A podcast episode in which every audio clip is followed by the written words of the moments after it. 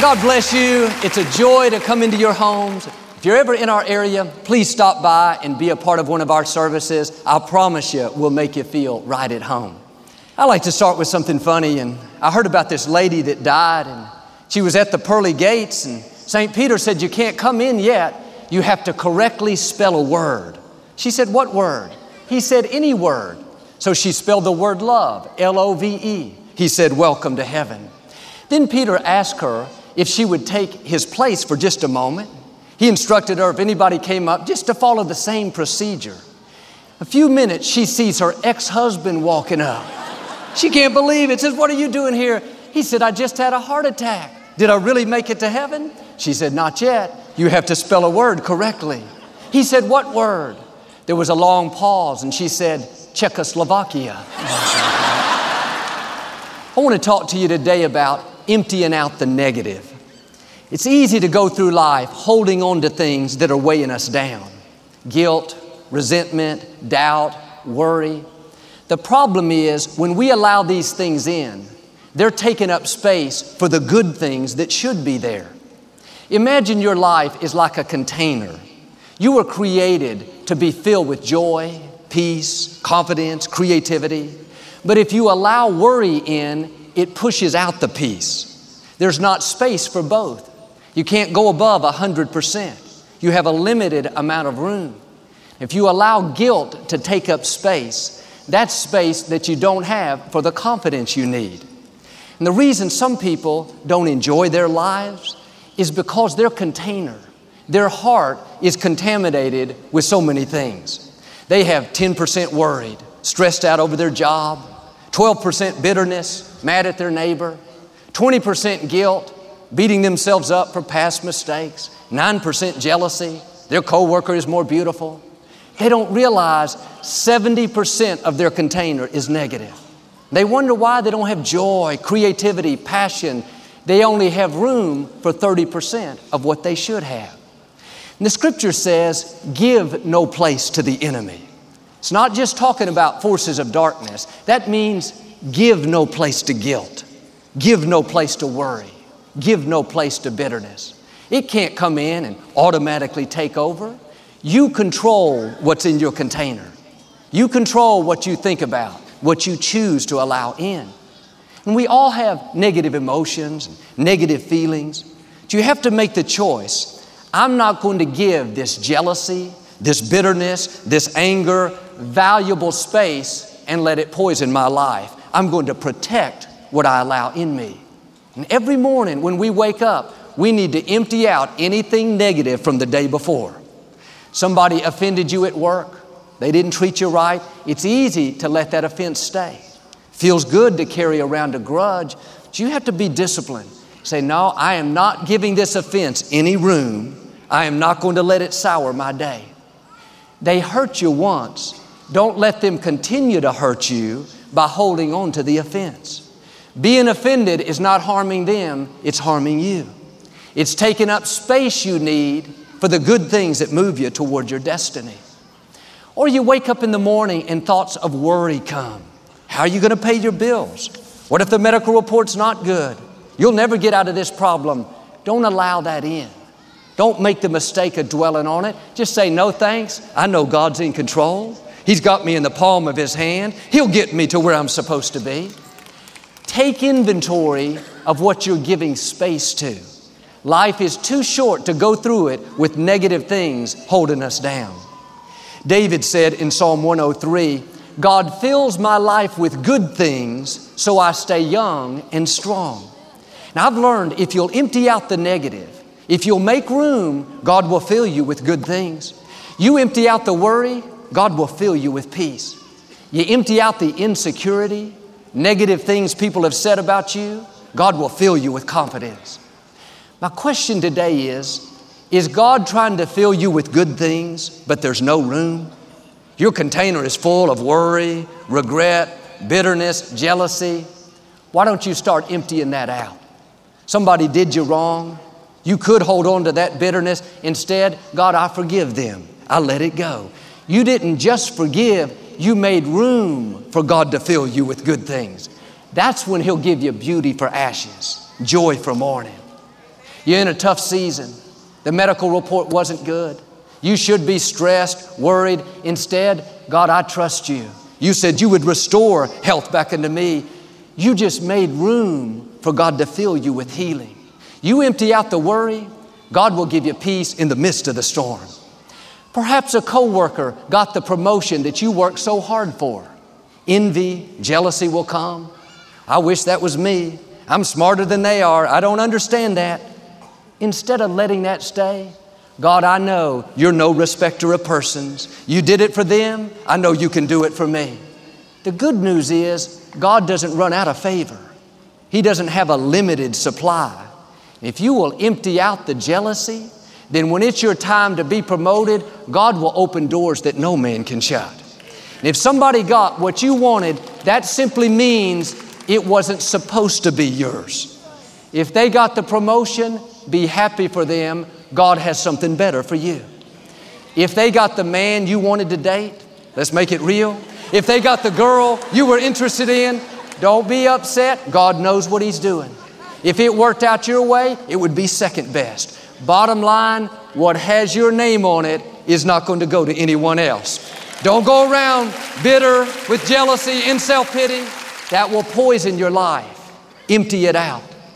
God is in control. He's directing your steps. And at the right time, what has your name on it will show up. God promises if we will make room, He will not only fill us with good things, but He will keep us young and strong. And the reason some people are not young and strong, and I don't mean just young physically, but young in their spirit, vibrant, passionate about life, is because they're filled with the negative. Worry will make you weak. Living stressed out will make you old, give you wrinkles, take your passion. Being bitter, angry, resentful will shorten your life. Proverbs says a relaxed attitude lengthens life. You can be 80 years old and young at heart. Your spirit never ages. I met a woman in the lobby a while back. It was her 100th birthday. She was standing there dressed impeccably, beautiful, hardly had any wrinkles, full of joy. Her mind was as sharp as can be. I asked her what her secret was so I could tell Victoria. she said, I don't worry, I let things go, and I laugh a lot. She's lived by this principle. You know, in a hundred years, she's had trouble, people have hurt her, she's made mistakes, life has happened. Offenses have come, but she hasn't held on to them. She's kept emptying them out. And like God promised, He's filled her life with good things, kept her young and strong. I don't want to get old, grouchy, grumpy, fall apart. I want to stay young, strong, good looking, full of faith and joy and energy. The way this happens is give no place to the negative. Get in a habit of emptying out the offenses Empty out the worry. You make a mistake, empty out the guilt. You didn't do your best, empty out the regret. Do better next time. Nobody gave you credit, empty out the self pity. You had a bad break, you don't understand it, empty out the questions. If you'll get good at emptying out the negative, you'll be like this lady strong, young, vibrant, full of faith, and full of joy. Jesus said, Blessed are the pure in heart, they will see God. That word pure in the original language is where we get our word cathartic. It means cleansing, releasing. If you have surgery, sometimes the doctor will put in a catheter, same root word. It's a tube that drains out the impurities of the body. You can't get up to use the facility. That catheter automatically takes what's not beneficial, the toxins, the infections, the waste, and flushes them out of the body. The doctor knows there will be contaminants. He's not alarmed that the body has waste and infection. He's only alarmed when it's not being released, when we're holding on to things that should be flushed out. When God says, Blessed are the pure in heart, He's saying you're going to be blessed when you learn how to release the impurities of life. When you get in a habit like this catheter of emptying out things that will infect you. You know what bitterness is to our spirit? It's infection. Guilt is infection. Worry, doubt, self pity, these things are not unusual. Impurities come, you have to push them out. It's when we hold on to them that it contaminates our spirit and causes us problems. You weren't created to carry around guilt, regret, bitterness, anger that poisons your life. Well, Joel, I'm bitter because I had a bad break. I'm sour because somebody walked out on me. I say this respectfully that's simply an impurity. Why don't you release it so it doesn't infect the rest of your life? Don't let a disappointment, a divorce, a layoff, a loss poison your future. Well, Joel, I'm worried about my health, worried about my finances, worried about my children. Worry is a part of life. Those thoughts come to us all. The key is to not hold on to them. Recognize they're not beneficial, they're not moving you forward. That's an impurity that wasn't meant to stay. You have to release it. God, I don't see a way, but I know you're still on the throne. I know you're bigger than this problem. I know you're supplying all of my needs. You just released the toxin. Are you holding on to infection, to impurities, angry, jealous, worried, discouraged. Maybe you had a disappointment, something didn't work out. Imagine there's an angel that has a delivery with your name on it. It says, Beauty for ashes, new beginning, new opportunities, new friendships. He's en route with one of those good things. The problem is, if you're holding on to the old, there's no place for Him to deliver it. I wonder how many things are en route right now. The angel is standing by with our joy, our peace, our confidence, our creativity, our spouse, but because there's no room, because we're not releasing the toxins, the anger, the bitterness, the jealousy, the worry, then he can't deliver those good things. Instead of living blessed, excited about our future, we become infected. The good news is you can get rid of that infection. It is not permanent. If you'll start releasing the regret, the worry, the bitterness, the anger, then it's just a matter of time before that angel shows up with your delivery. When you make room, God promises He will fill your life with good things. This is what David did. He was an expert at emptying out the negative. His family looked down on him treated him like he was second class. He could have let that infection take root, lived insecure. Instead, he let it go in one ear and out the other. He knew if he held on to it, it would keep him from his destiny. David went to the palace, served faithfully King Saul. He would play the harp when Saul was sick to make him feel better. In return, Saul tried to kill him. Saul was jealous of David and chased him through the desert, made his life miserable. David could have become bitter, thought, What's the use? Everybody's against me. Life is not fair. Instead, he kept his heart pure and emptied out the self pity. Like David, we all have impurities, infections that come, people come against us, our plans don't always work out. It's easy to think, why is this happening? It's just life. The scripture says offenses will come. They're not a problem unless you don't know what to do with them. Too many people make the mistake of hold on to them. They get bitter, live guilty, with a chip on their shoulder. That's going to poison your future. You have to release the toxins of life.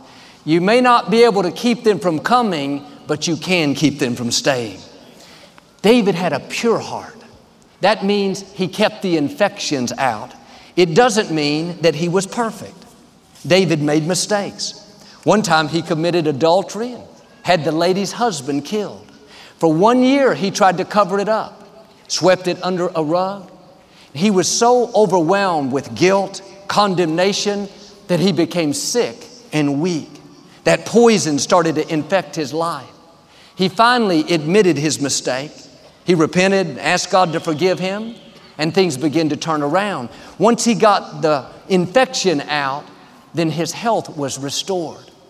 When you make a mistake, and we all do, don't run away from God. Don't try to hide it. Go to God. Repent. That means don't keep doing the same thing. And then ask for forgiveness. And here's the key you have to receive God's mercy. The enemy is called the accuser of the brethren. He'll remind you of every mistake you've made for the last 30 years. And it's easy to live life in regrets, thinking about what you should have done differently. Man, I should have raised my children better. Should have been more faithful in my marriage. I should have finished college. Don't go through life looking in the rearview mirror, down on yourself, living in regrets. You can't do anything about the past, but you can do something about right now. Being against yourself doesn't help you do better, it pushes you down. The moment you ask God to forgive you, He forgave you. Why don't you forgive yourself? Why don't you empty out the guilt? Why don't you turn off the accusing voices? God doesn't remember your mistakes anymore.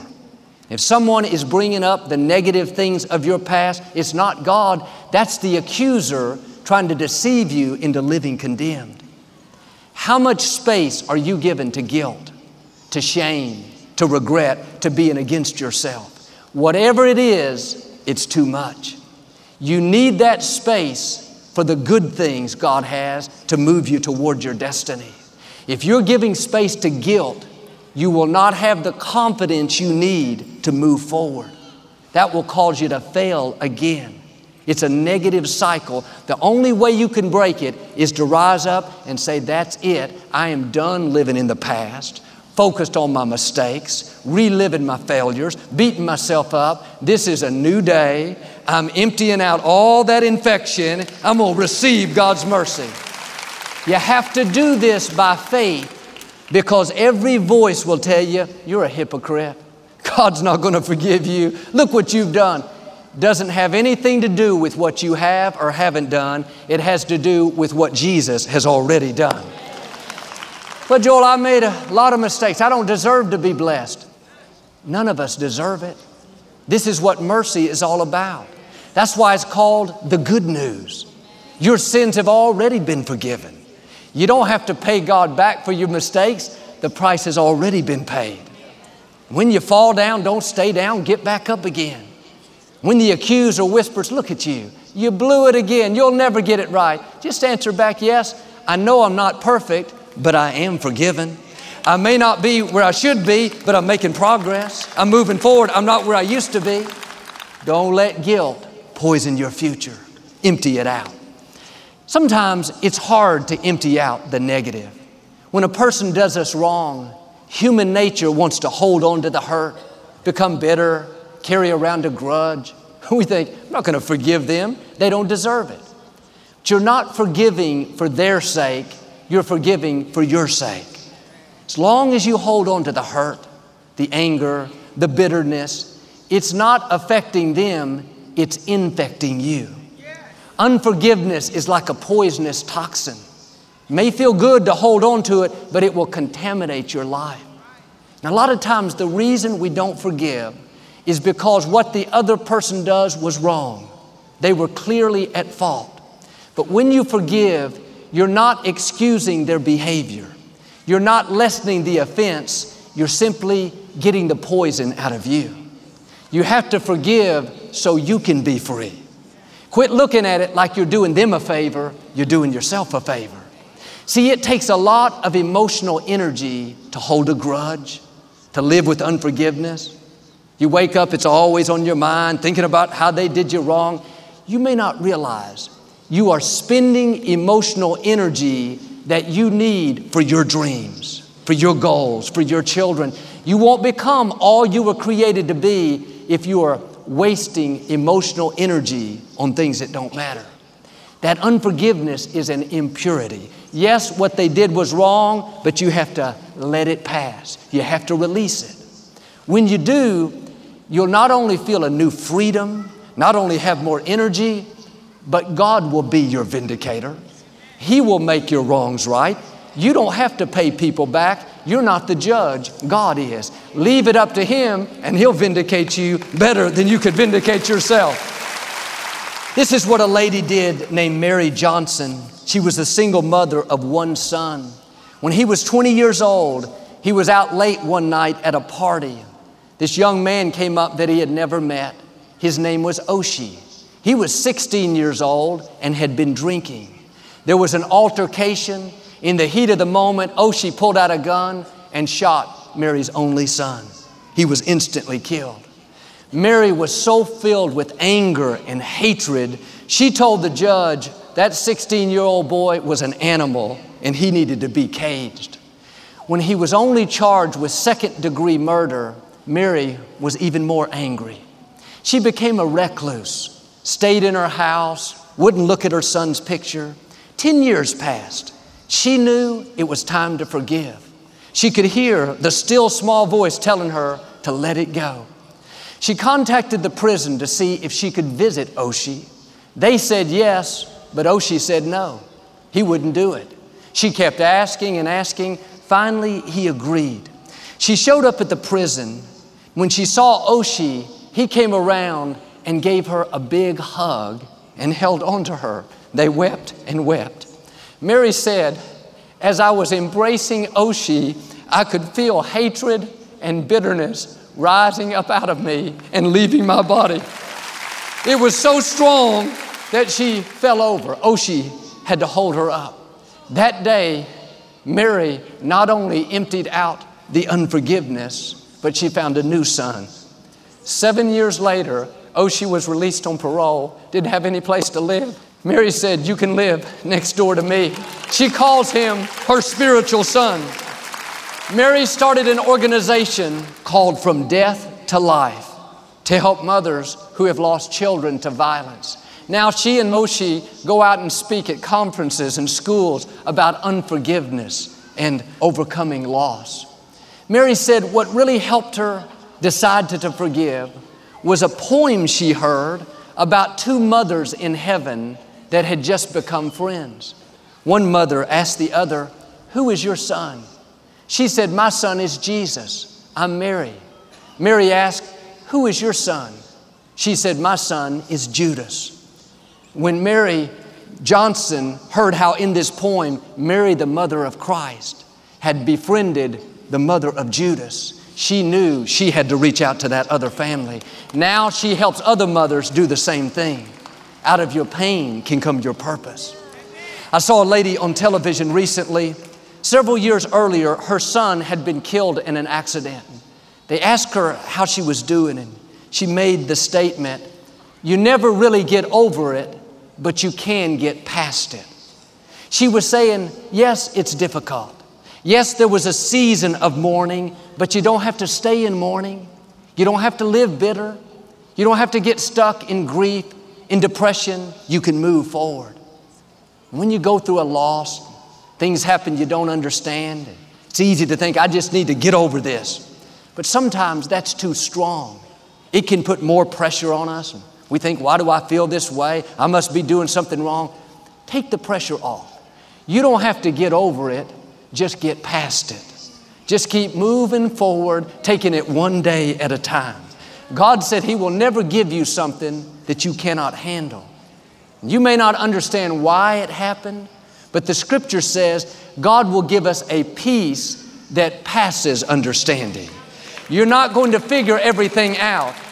If you'll let go of the questions of life, you will have a peace that goes beyond what you can understand. Toward the end of Jesus' life, he'd been betrayed by a disciple, mocked by the soldiers, falsely accused. Now he was hanging on the cross, wearing a crown of thorns, about to breathe his last breath he did something significant. He could have just died and went on to heaven, that was it. But he said, Father, before I go, I need to take care of one last thing. Forgive them, for they know not what they do. They didn't ask for forgiveness, they didn't deserve it. Jesus was saying, in effect, I'm not going to leave this earth with anything negative in me. He was showing us by example how we should release the toxins, release the impurities. I read where Leonardo da Vinci was painting a portrait of Christ. He let some small children in the room to watch him paint. One of them accidentally knocked over the easel. He became very upset and ushered them out of the room.